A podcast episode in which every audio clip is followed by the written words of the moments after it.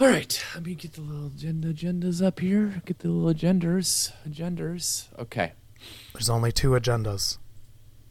There's, a gender joke.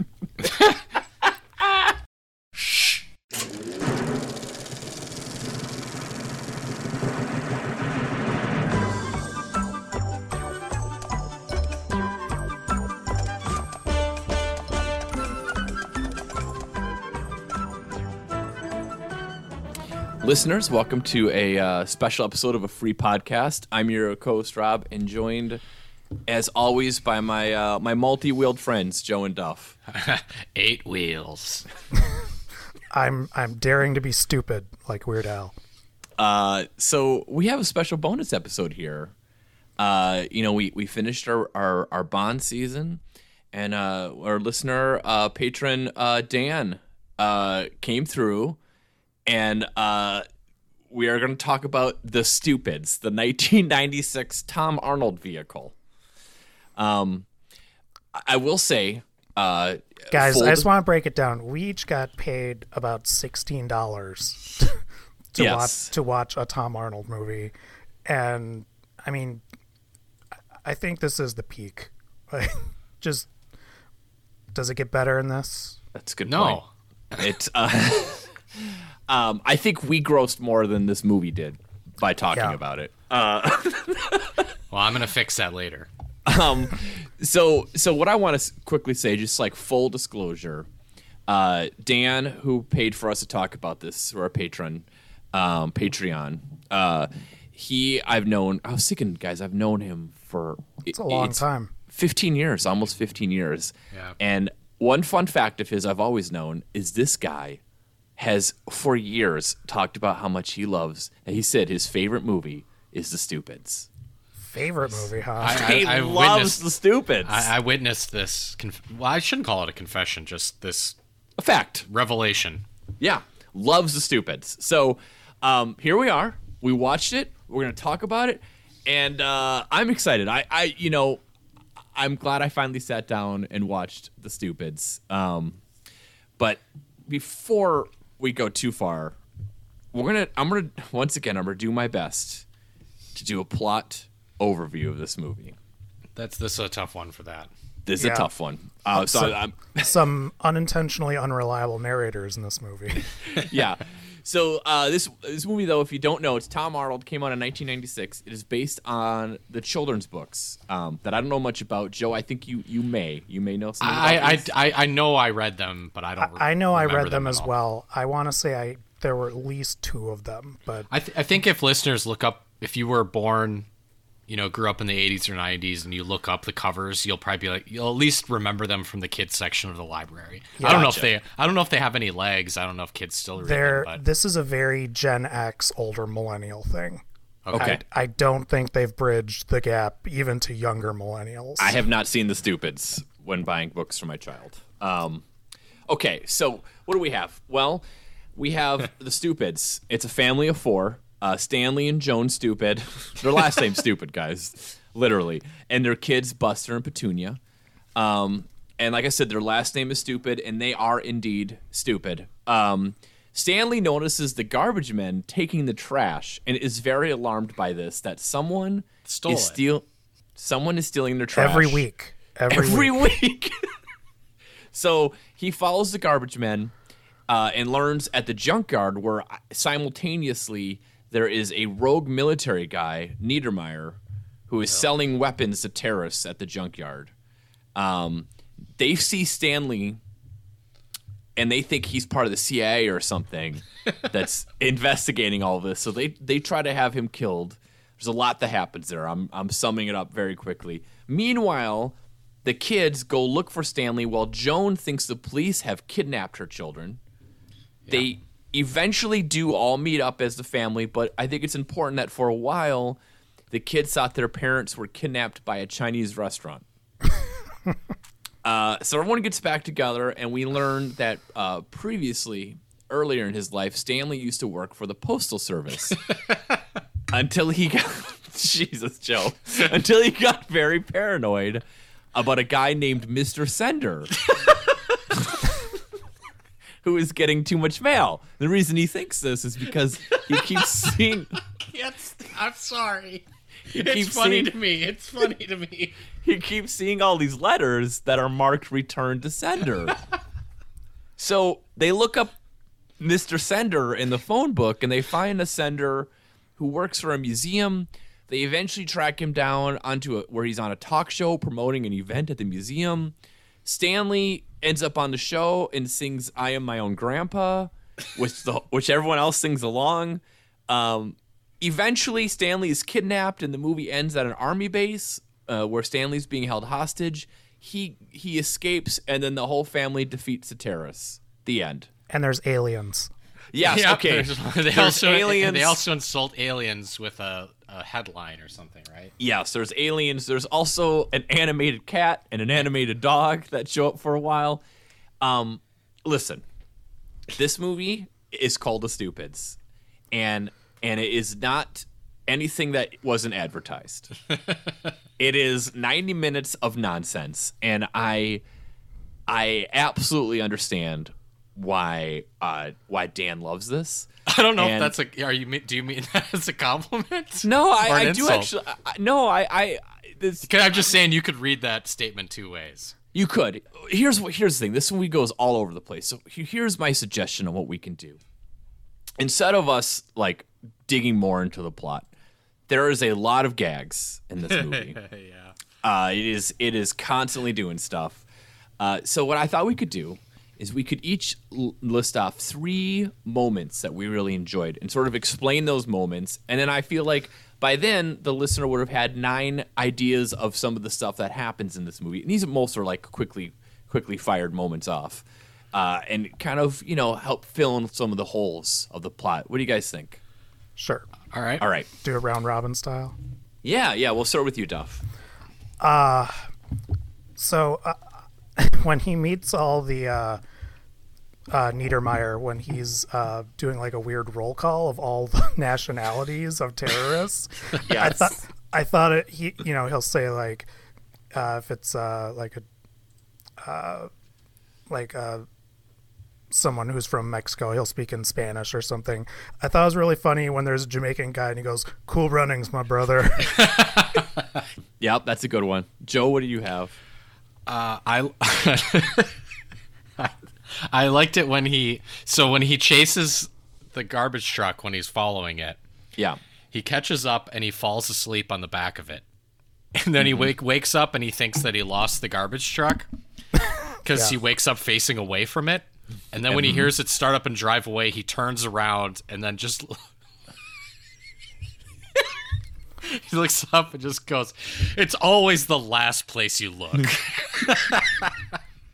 None of this is going to be funny for anyone if they don't. I mean, us. Well, Uh, we're but we're that's giving them a flavor of the movie because Yeah, I think Okay. it's otherwise there's no way to describe this. in my opinion, I don't think most people have seen this who are our age. This movie's disappeared. I mean, I, Yeah. you you know, I I I could see like three to five other people who someday will look for a Stupids podcast and find this episode. Um, because there's nothing much else on the Well, Stupids. if it's John Landis, sir, do not listen to any of our other podcasts. Uh, all right, so the moment I'm going to have, and I referenced earlier, is uh, once the garbage men take off and Stanley realizes he's got to chase down the garbage truck, he runs into his garage and he sees that there's a bicycle in the garage and he goes, oh, two wheels. and then he looks at the car that's in the garage. He goes, oh, four wheels. And then he looks and sees a pair of rollerblades and goes, eight wheels. And for the whole rest of the chase, Stanley is just badly rollerblading, trying to catch up to it because it's got eight wheels. Do you I think have- it was supposed to be badly, or do you think Tom Arnold just can't ride on rollerblades? I don't know. And, and that's the thing is when I was researching what little I could find on this movie, apparently there's a moment in making the movie where Tom Arnold turned to John Landis and said, "Is this supposed to be funny?" and they're like, "Oh yeah, of course, it's all really funny." And and I actually I'm sure we'll talk about Tom Arnold more, but like it actually works really well. Cause, cause the Tom Arnold is all in on the Stanley Stupid character, He- and it, when he's rollerblading, he looks so happy. well, listen. I mean, if you're Tom Arnold and you're, uh, you know, a portly fellow, uh, and Mm-hmm. you have a certain set of skills, you are you're the marquee name. Like this, you know, you're the star. This never happens for a character actor. Oh, I mean, Like he he's overjoyed. I'm sure he got. He probably got a low seven figures for this. I'm guessing he got a mill or two because he was a cele- bona fide at the time. Listen, on August 30th, 1996, The Stupids opened with Tom Arnold as the star, right? Yeah. One week before, a movie called Carpool opened with Tom Arnold as the star. There was a time in 1996 where within seven days, Hollywood lost their mind and were like, you know what? Tom Arnold's a star. And then a year later, there's McHale's Navy. Oh, that's right. Yeah. So, Uh, and you know what? He, I think the first time that Tom Arnold kind of got legit bona fides was True Lies. Yes. Which he's, which he's really funny in. Oh, he's great in that. Yeah. Um, and hey, way to ride that wave, man. I mean, I think he's like, I got a small window. Let's make some bank. I mean, we can't, we can't forget like he had like this up and down career, right? He was this comedian, and then he marries Roseanne, and then that he ends up getting divorced from her, and like everyone hates Tom Arnold at that point. And that, yeah, and that, as weird as it sounds, like, yeah, like Tom Arnold was the bad guy because at the time Roseanne was one of the, it was a top 10 show. Mm-hmm. And like, it's, it's weird that they were like a celebrity couple at the time, like Yeah. hugely, hugely famous. And yeah, that was kind of, that, I think that's how most people knew him first. I mean, he was a mildly successful stand up, right? And that's how they met. yeah, it's it is weird that Tom Arnold ended up hated. You know, it's funny now in 2021 looking back and be like, well, uh, Roseanne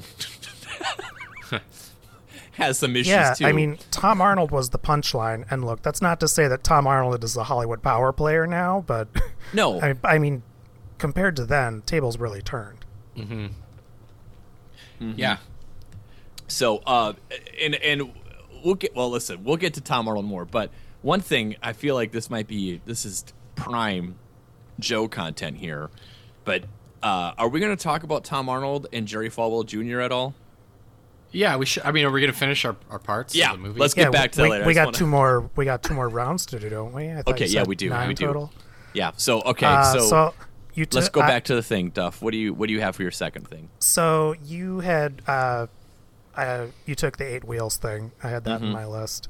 Um, I came into this movie uh, hoping for earnest energy, and there there are times th- where there's earnest energy. One of which is when um, you don't really need to know why, but uh, the stupid family basically received an error warning about drive B on the computer, and To- Tom Arnold is driving, and he interprets that as uh, the B in the car is part of the conspiracy to get him, and uh, he he's onto that B. But I I thought the drive B bit was funny in a dumb dad joke way.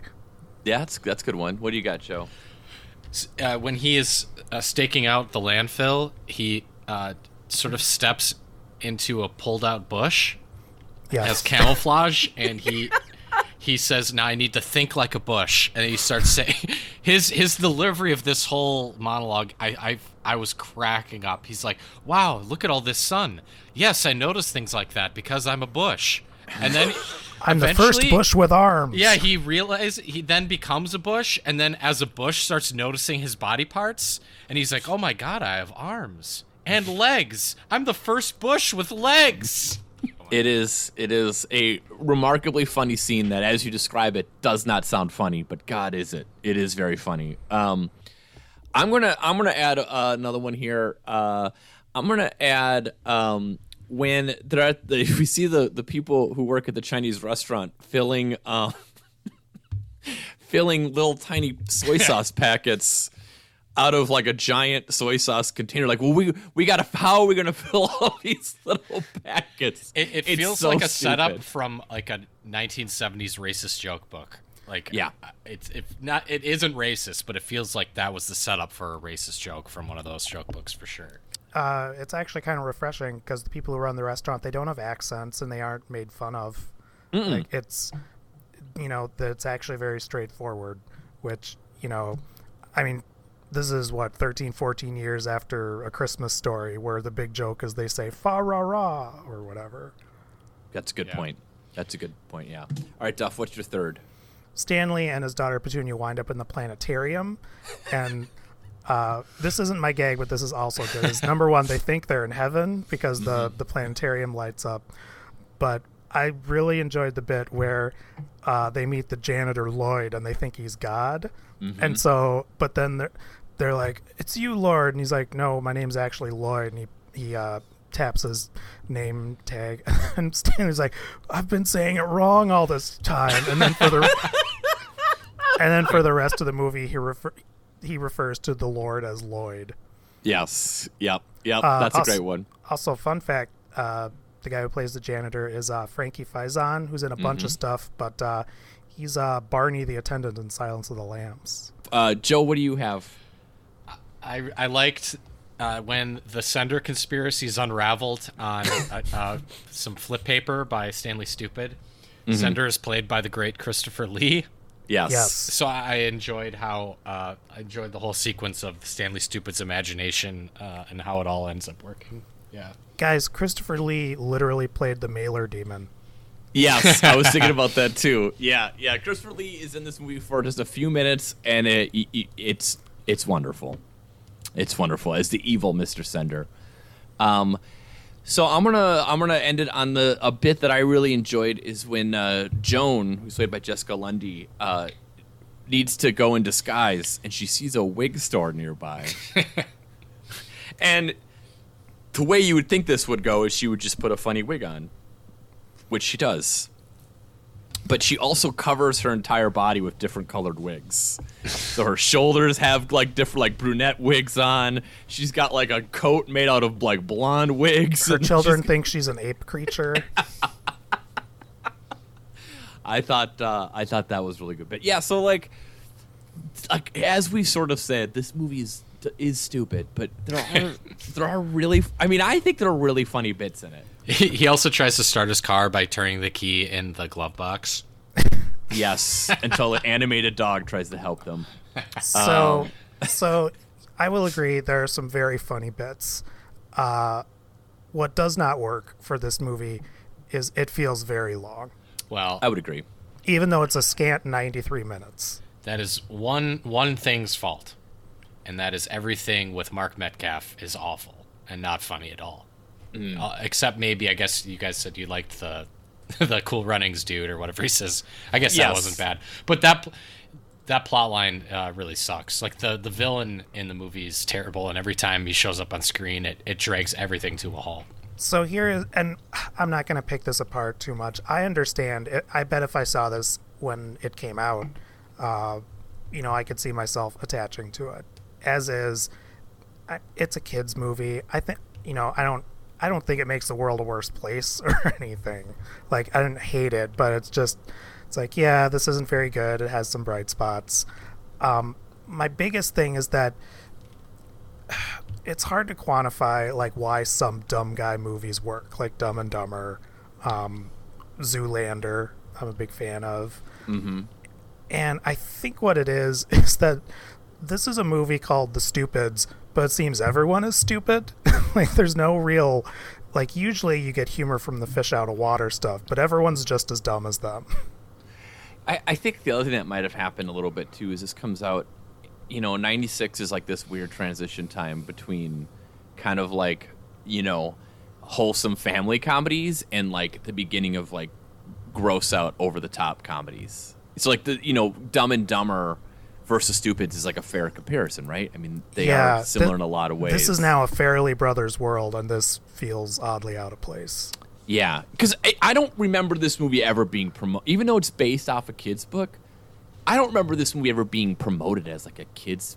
I didn't watch this with my son because I didn't know what was. I had no idea what to expect, to be honest. I when it came out I I knew I was like old enough I'm like they made a movie out of that like I was in that mentality like Yeah, so I remember it coming out and I'm like those books I read when I was a kid with my mom and that's that was my up until now that was the only brain space I had for this movie okay.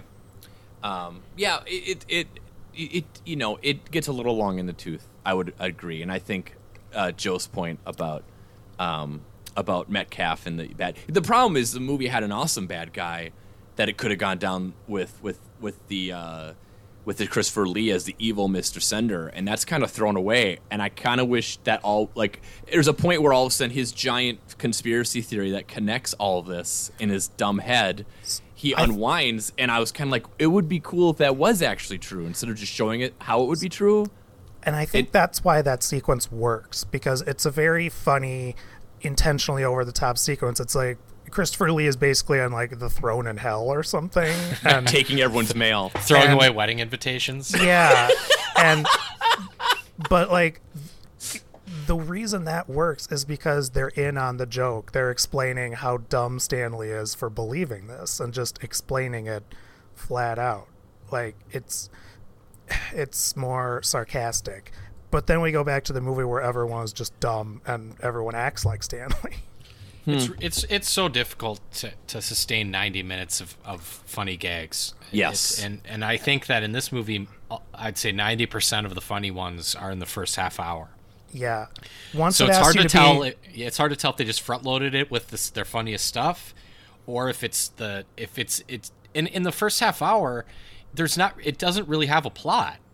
Yeah, it's just kind of a shaggy dog ambling movie. So I, I guess uh, this is what like it, I think it would really be a- a pretty. I don't. I- It would. This would be extremely challenging to sustain the the comedy for this long. But if if if there was no point to anything, like basically they were just lost the whole movie. Yeah. I, I think it would have been way funnier. That that, Yeah. that is one of my t- t- two fixes, and that this fix, you know, gets rid of of Mark Metcalf, who I don't I think is pretty terrible in this movie. Him and his uh, dime store Ryan Phillippe partner, uh, like uh, they they really drag things down. It's much funnier, like if it just keeps going the same road where he thinks the garbage men are stealing his garbage, and then going to the landfill leads him into some other, you know, after some other red herring. Instead, Yeah. he stumbles into an actual conflict. Yeah, by the last 15, 20 minutes, um, except for the gags in the planetarium, I was just so bored and ready for it to be done. Um, I think this, so I agree with your take. I think I'm going to go the opposite direction. I think it would work best as SNL skits or Looney Tunes length. Like Yeah. if you just, you know, or like Animaniacs, where it's just one episode about uh, Stanley wants to know where the garbage went, and it's just seven minutes long.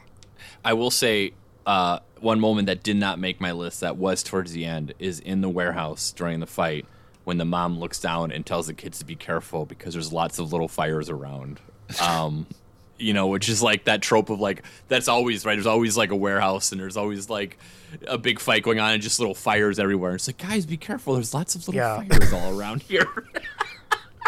So, but I, I, I, you know, listen. There's a reason our episodes are around an hour and not 90 minutes, because as Joe says, it's hard to sustain something to be that interesting for that long. when it asks you to be invested in the plot, which is nonsense, it, it yeah, it that's when it really loses steam, which is right about, uh, like you said, about half an hour, maybe forty-five minutes in.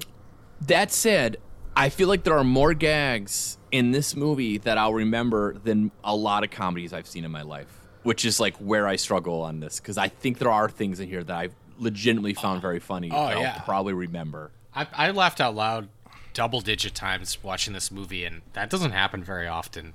It, it's just the the issue is it's it's just really front loaded.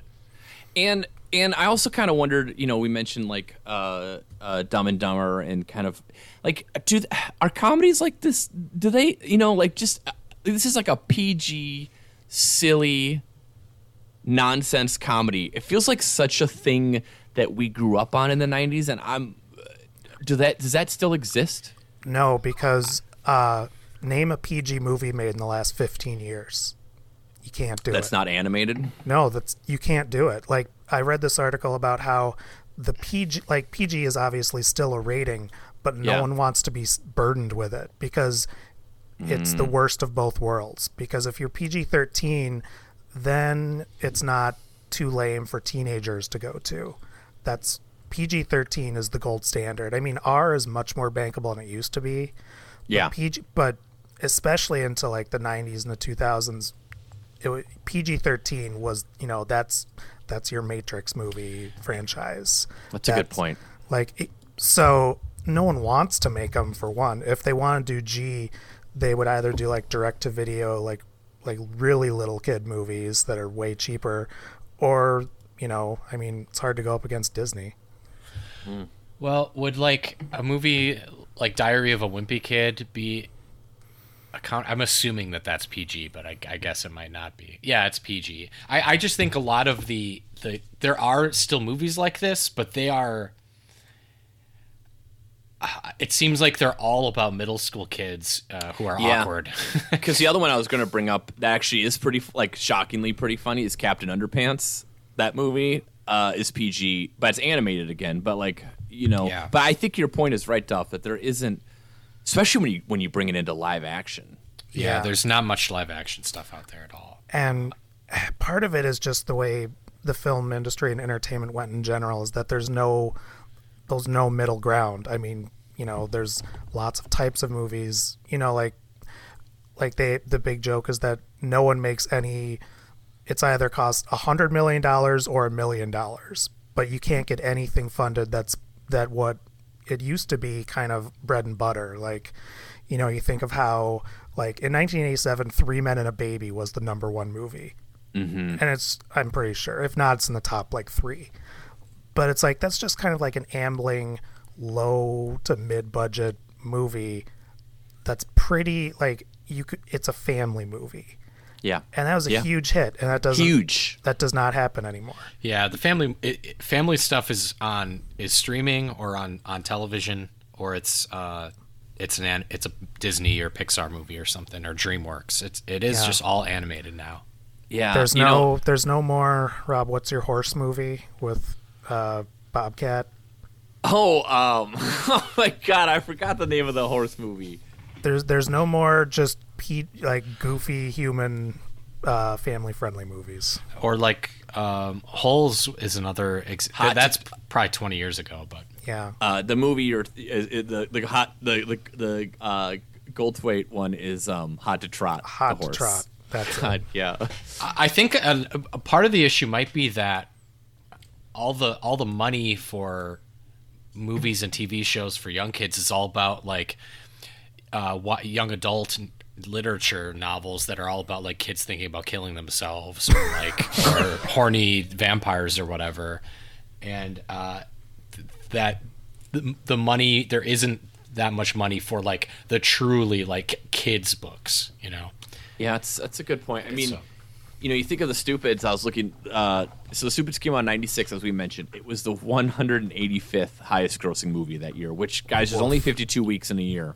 It's not good. like what Um, yeah i mean what what was below it were there a lot Oh. below it Thank you. This is what I want to talk about. Uh, so a couple movies just above it to give you an idea.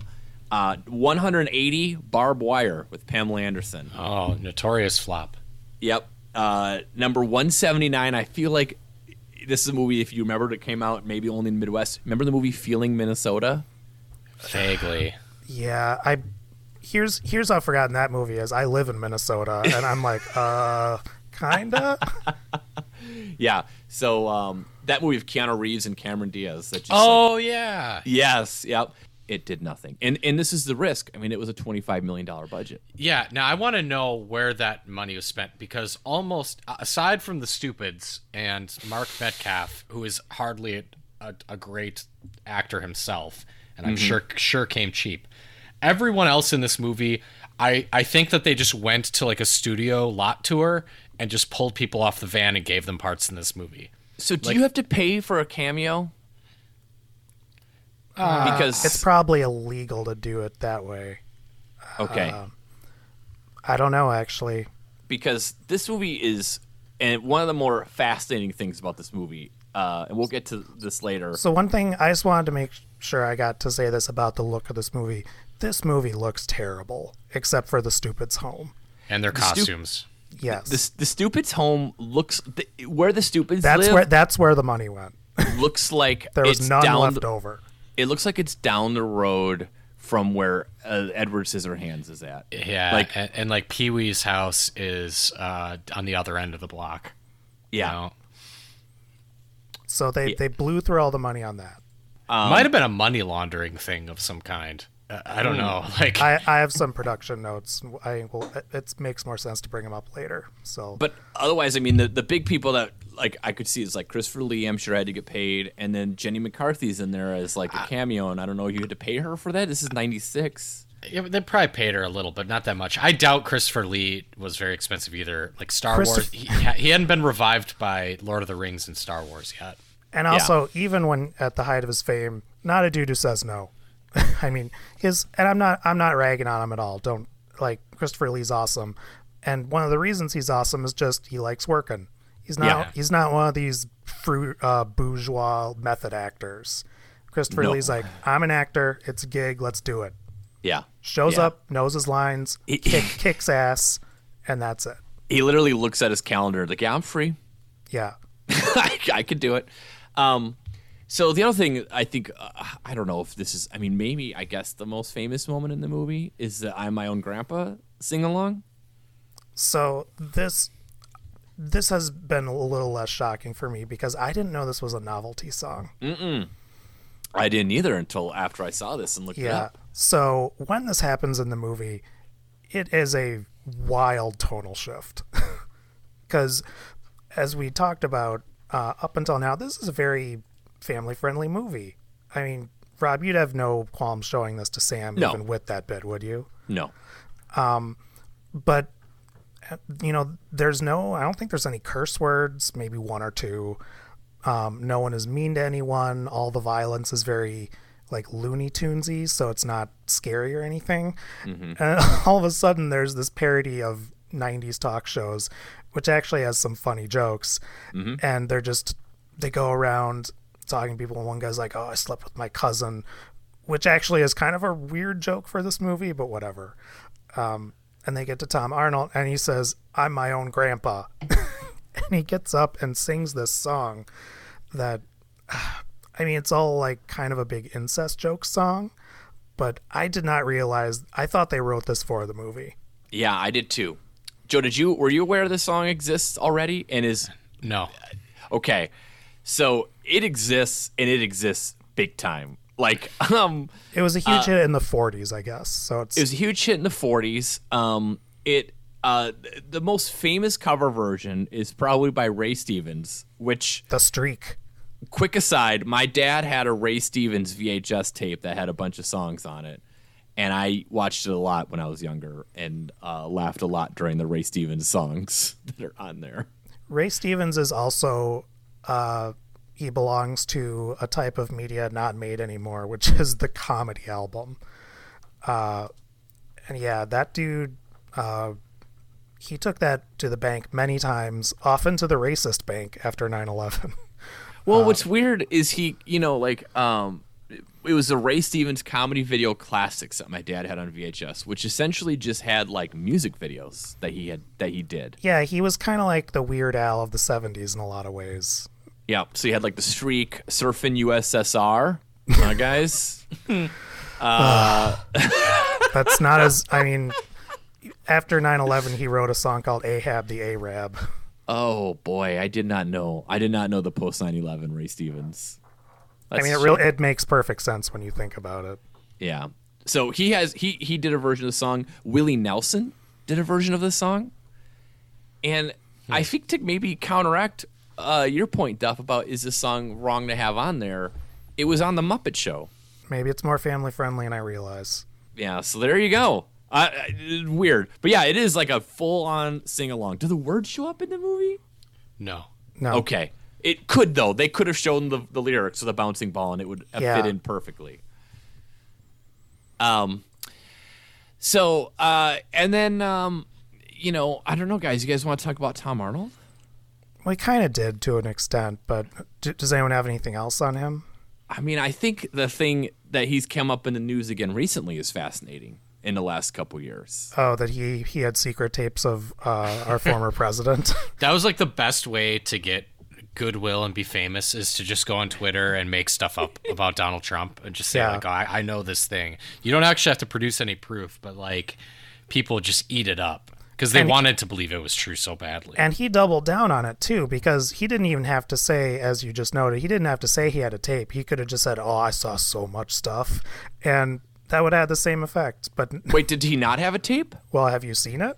Well, no, I have not heard the tape. Well, but yeah, Tom- allegedly, Tom Arnold. Uh, this is like early in the Trump presidency too.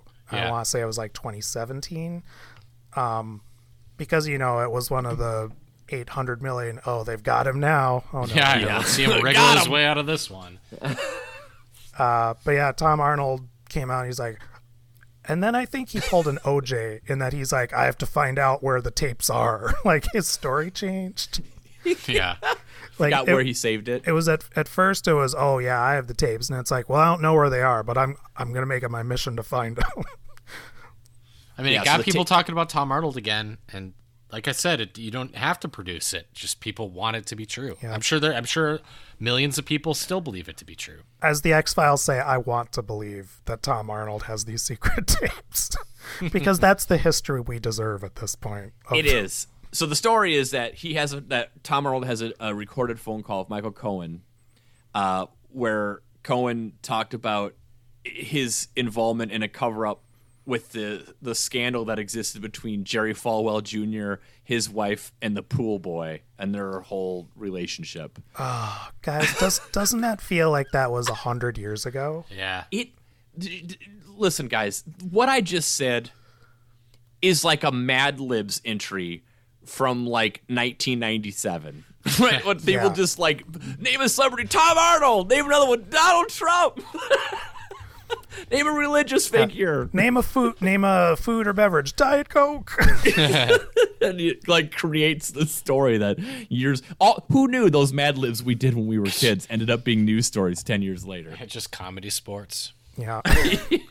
it is and it is the uh the middle act of Tom Arnold is really interesting because after his you know we we mentioned his oeuvre in the mid 90s there and then he bottomed out hard and then he came back with the best damn sports show and got really huge again in the early aughts I want to say. Yeah. I true. forgot about that. Yeah, he did. He did. Yeah.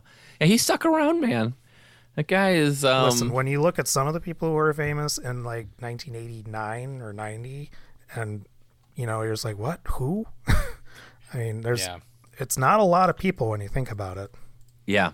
No, it's a good point. So I, I, I mentioned earlier I have a t- I had a two part plan to make this like a really great movie, and one of it is Okay. to to get rid of Mark Metcalf, who sucks. Okay. So we're getting rid of him. Are we Like writing one, that one thing I'm ready to be him. I, I'm ready to be done with Animal House and Animal Mm-hmm. House House nostalgia, and basically anyone involved except for Belushi. Well, he's done with it too. Yeah. Yeah, well, he's He's done with lots of stuff. Yeah, I agree. But I, and so I was just sitting this uh, watching this movie, and, and I mostly like found it to be a nice, pleasant surprise. But I was just fuming at Mark Metcalf. It's like th- I hate this guy. And the, It's not funny. He's never been funny, and he just gets this one role in this comedy, which has got to be one of the most overrated comedies of all time. Just this boomer like uh, boomer mecca where like Jim Belushi smashes a guitar, and that's enough for people to just love it forever. John, J- uh, John Belushi. John Belushi, whatever. Jim, Jim Belushi is. His Jim uh, Belushi his was in the other redemption his his redemption arc has uh, has is on my mind right now. So, um, anyways, and the uh, uh, so get rid of him. Anyway, but then I remembered he was the maestro in Seinfeld, and that was kind of funny. But So for listeners, uh, the Neidermeyer character that Metcalf plays in The Stupids is more or less the grown-up version of his character in Animal House. Same. that's all he can do. Yeah. And Yeah. it's interesting because that bit is really a foretelling of where kids' comedy goes, and that now everyone thinks it's necessary to have these super dumb jokes so their idiot mouth breathing parents can be like, huh, I remember Animal House. That's a good point. Like No. that Mouth breathing parents. like that's where you know that's where like Shrek and things like that really kicked into gear, and you get like, oh, there's a sex joke for the adults, and then there's a watered down joke for the kids. Like, no, just kids movies can be good without being stupid and gimmicky, like, and be enjoyable for adults. You don't need to do that. It kind of goes along with the whole casting uh, big names as cartoon characters. Joe talked about this a lot, um, and how it just Yeah. be like, now David Schwimmer's a zebra. There you go, parents. Yeah, yeah, no, it's true. So, what's your second change, Joe? So I, I, I, it's a good coming off of the Tom Arnold talk is a good time for this. I think he, I think he does a, a good job in this movie. I, I think he's, pr- pr- he's good. He's got a sweetness to him that is absolutely requ- like you have to be able to exude like kindness and sweetness for all of these characters to work. And and the only I other agree. compliment I, I had for this movie that I hadn't had a chance, and this is just an aside, I appreciate how it gives all four family members pretty equal screen time and opportunities to be funny. Like I think most movies centered around like a family like this, like the the dad would get all like the funniest parts and then everyone else just kind of plays off of him. But Yeah. they all get their own time on screen uh, to kind of pursue their own storylines, including the mom, which Yep. especially would be a role that normally would never get to be funny at all. But that's a quick aside. Okay. I as good as Tom Arnold is in this movie, and I feels weird to say that sentence, but I, I think I think he performs the role as it's meant to be performed, and I think there are very few people who could have done it better. But I think we look. This movie is a stone cold classic if you replace him with one person, and that is Chris Farley. uh, I guessed it. Yep. Oh yeah. If Chris Farley is is cat like takes this role instead, and I think he died a year or two later. Um, so, but it would have only been. I think it would have been. This was the same year as Black Sheep, maybe, or maybe a year Yeah, after. it was the same year as Black Sheep. That's correct. So I- I think Chris Farley, the stuff that's already funny, like maybe it came from. I'm assuming it came from the page, would have continued to be funny, and then I'm sure he would have just done some stuff, you know, improvised, added even more funny bits, and then some of the stuff that doesn't work would have just been funny because Chris Farley is just funny, just automatically. also like so much a part of a comedy like this um, is having other people have seen it and being able to quote and reference it in like conversations with your friends. This is why like Dumb and Dumber still lives on and Tommy Boy and stuff like that because there's people like us who grew up watching those and we still around our peers will quote them.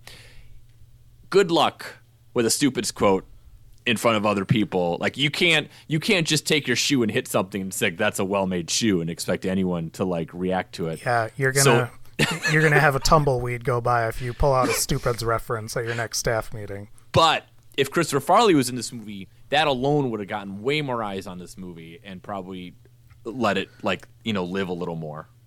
Yeah, and so this this kind of I think is a good bridge. Unless you had more to say about that, Joe. No, I, I, I- do you guys? I mean, do you th- do you think Oh, it would have been I- a success? I Yes. think Chris Far- Chris Farley's movies after Black Sheep didn't really do very well, so I, it's not like him being in it automatically makes it good.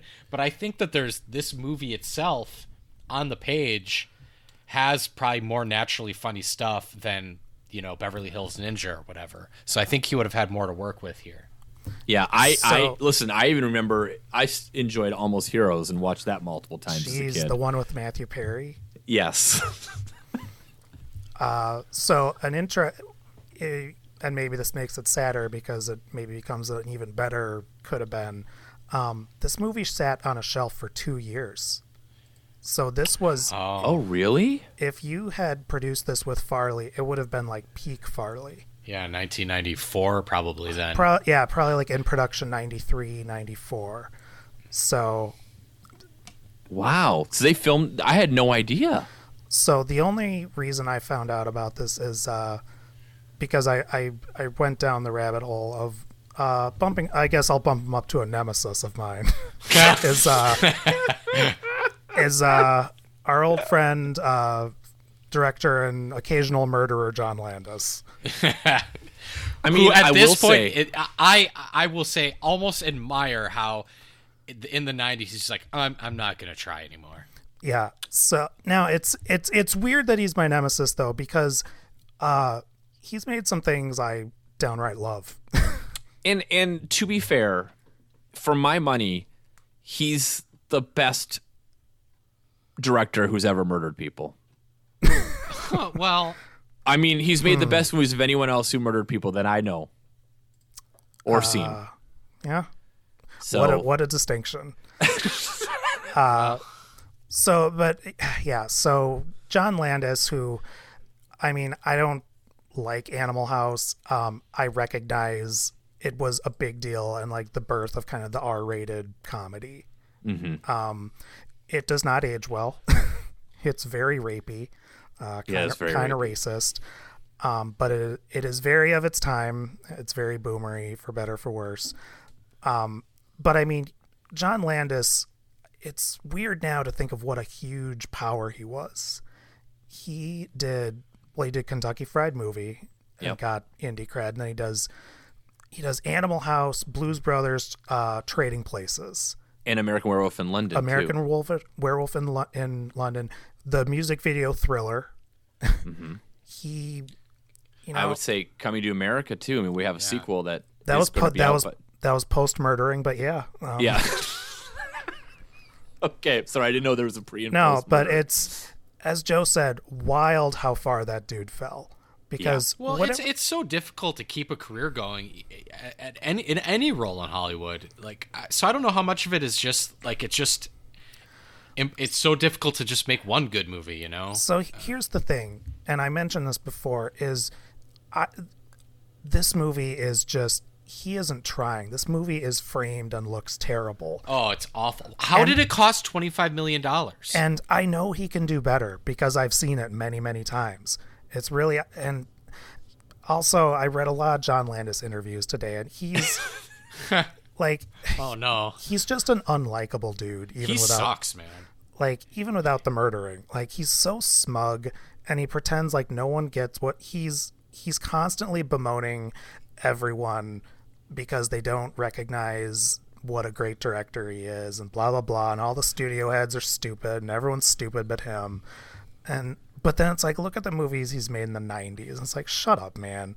Like you made beverly hills cop 3 and uh, blues brothers 2000 Uh, I were you guys? Did you guys hold your breath a little bit towards the end of the Stupids when uh, the kid Buster is on a zip line to the warehouse, and I was like, "Oh no, hold Yeah, on, dude, little buddy." i- i- If I had John Landis's baggage, I, I would have been like, he probably let the second unit So director do that. you know what? I didn't even think about that. What if, like, what if or you're or the mom's holding a flamethrower. and like what? Now I'm thinking about like, imagine it's your kid, and it's like, oh, my kid's gonna be in this in a big time studio movie, and then it's like, all right, John Landis, what's he famous for? And you read about. Guys, can I give a quick recap of Yep. the, the Twilight in case there's like anyone who didn't listen to that episode? Sure.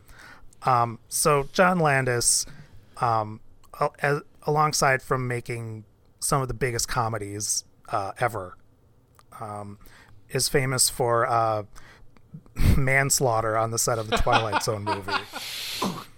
Um, and the long and short of it is he was doing uh, a war scene, um, and it was set in Vietnam. So they were filming just just describing it uh, should raise a lot of red flags. It was filmed at two in the morning with two un, uh, t- underage ten children.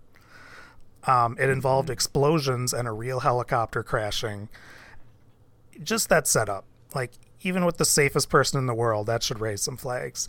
Yeah. Um, These kids were paid off the books. They were paid. Their parents were paid with uh, envelopes of cash because you know you're not supposed to have child actors out after like sundown, and it, it's two in the morning.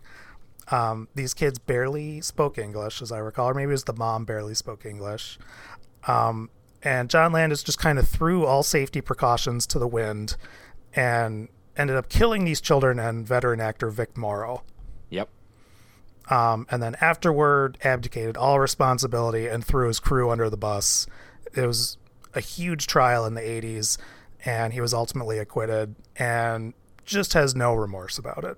Does doesn't seem to bug him a lot. That's the thing that's the most frustrating part, right? Like to not feel bad, even if you, you know what I mean. Like you could it's- you could feel bad about things that aren't your fault. It's Yeah. allowed. Yeah, Yeah. and and also in that he talks he's always talking about how it's oh it's the director the director. Everything's about the director because he's an egomaniac.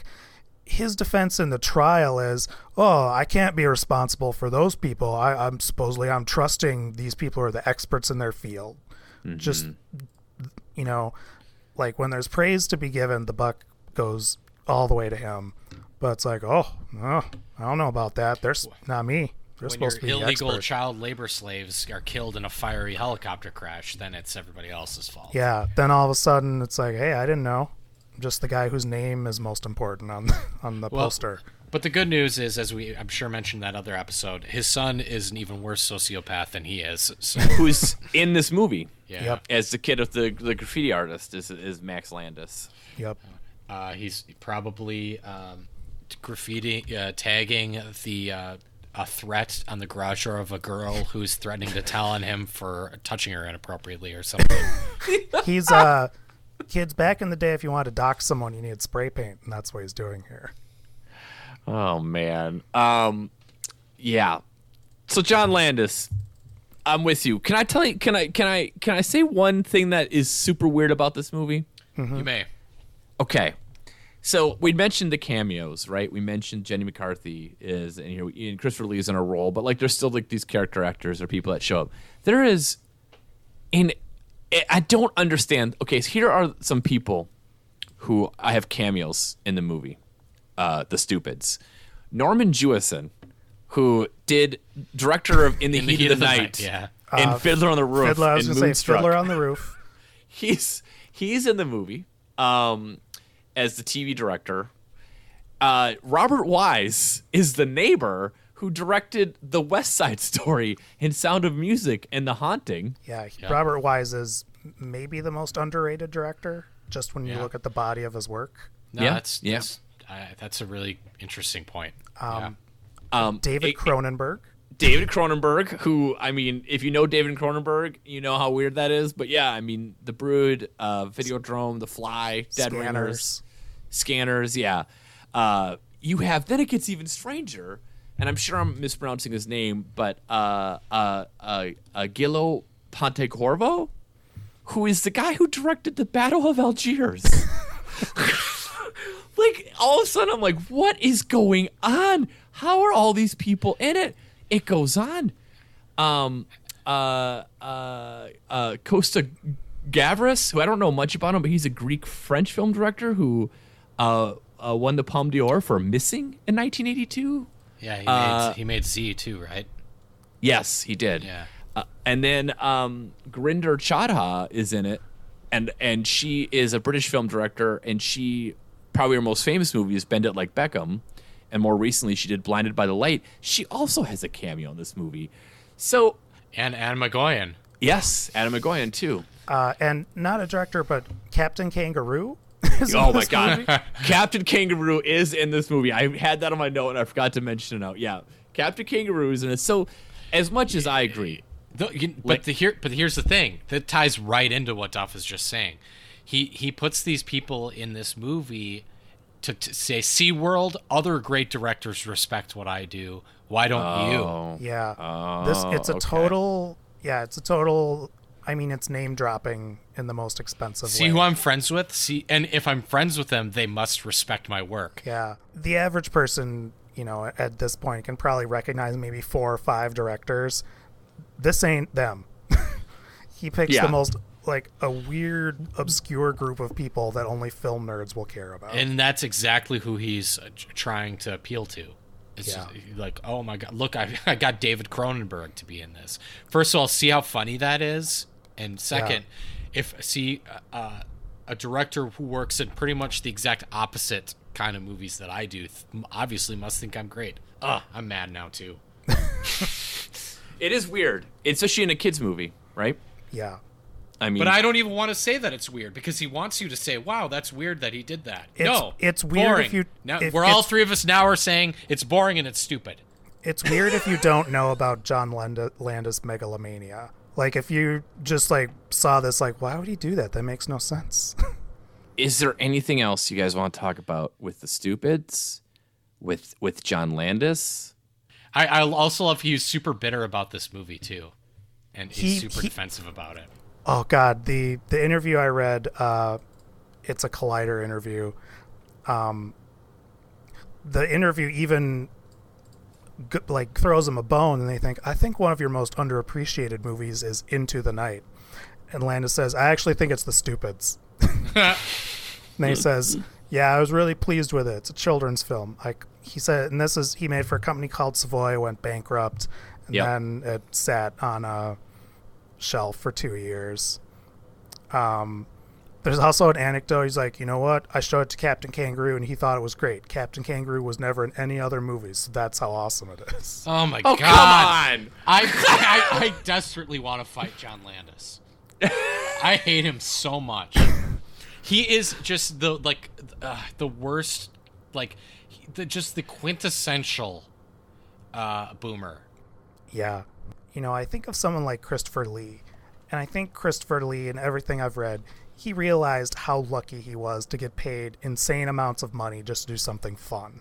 Yeah. Mm-hmm. And, you know, he would just show up, do his work, do it well, got along with it. Have you ever heard anyone say anything bad about Christopher Lee, about working with him? I mean, I remember when he passed away, like people who worked with him were like in tears about how special Yeah. he was to them. Yeah. Yep. He just a by all accounts just a stand up dude. And you know Who literally rocked? who Yeah, yeah, yeah, who, that's true, And someone who could have been really bitter because look, Christopher Lee Lee made a lot of dumb movies. Yeah. He made some great ones, but he made a lot of monster movies and but he didn't care. He's like, whatever, I get paid a bunch of money to dress up in funny hats and act. Mm-hmm. And My job tonight is to pretend to be a vampire. yeah. it's like, look, a bunch of sound and or a bunch of production guys made this cool like devil throne that I get to sit on and I get and be in a movie with Tom Arnold and I get paid a bunch of money. And Yeah. John Landis is the polar opposite of that. Just never gonna like just a deeply unhappy person. Well, guys, I think too long didn't read. The Stupids has some fun moments and some good bits. John Landis sucks, and and and thank you, Dan, for uh, uh, you know, uh, paying for us to watch and talk about the Oh Stupids. yeah, man. Yeah. I, I'm like, I, if I you could you could make like a 15 minute reel of gags from this that would really. That would slay. Oh man. Yeah. Yeah, I agree. I agree 100%. Um, and uh, hey, you know, if you're like, listen, this sounds cool. Um, I want to do it. You can go to patreon.com slash the midnight boys and become a patron. Uh, also, if you uh, represent uh, the Landis or the Landis family, you can contact Duff. Um, At the six and- finger. Yeah. Oh, guys, I'll, I'll fix it. Uh, all this is alleged. Yeah. Uh, allegedly. Thank you. Uh, allegedly, three people died on the set of Twilight Zone movie. Um, and uh, yeah, uh, we are going to uh, take a little break. Duff's got uh, another uh, new season uh, that he's crafting for us. Boy, if you like, uh, hopefully you enjoyed Tales of Tragedy on a film set.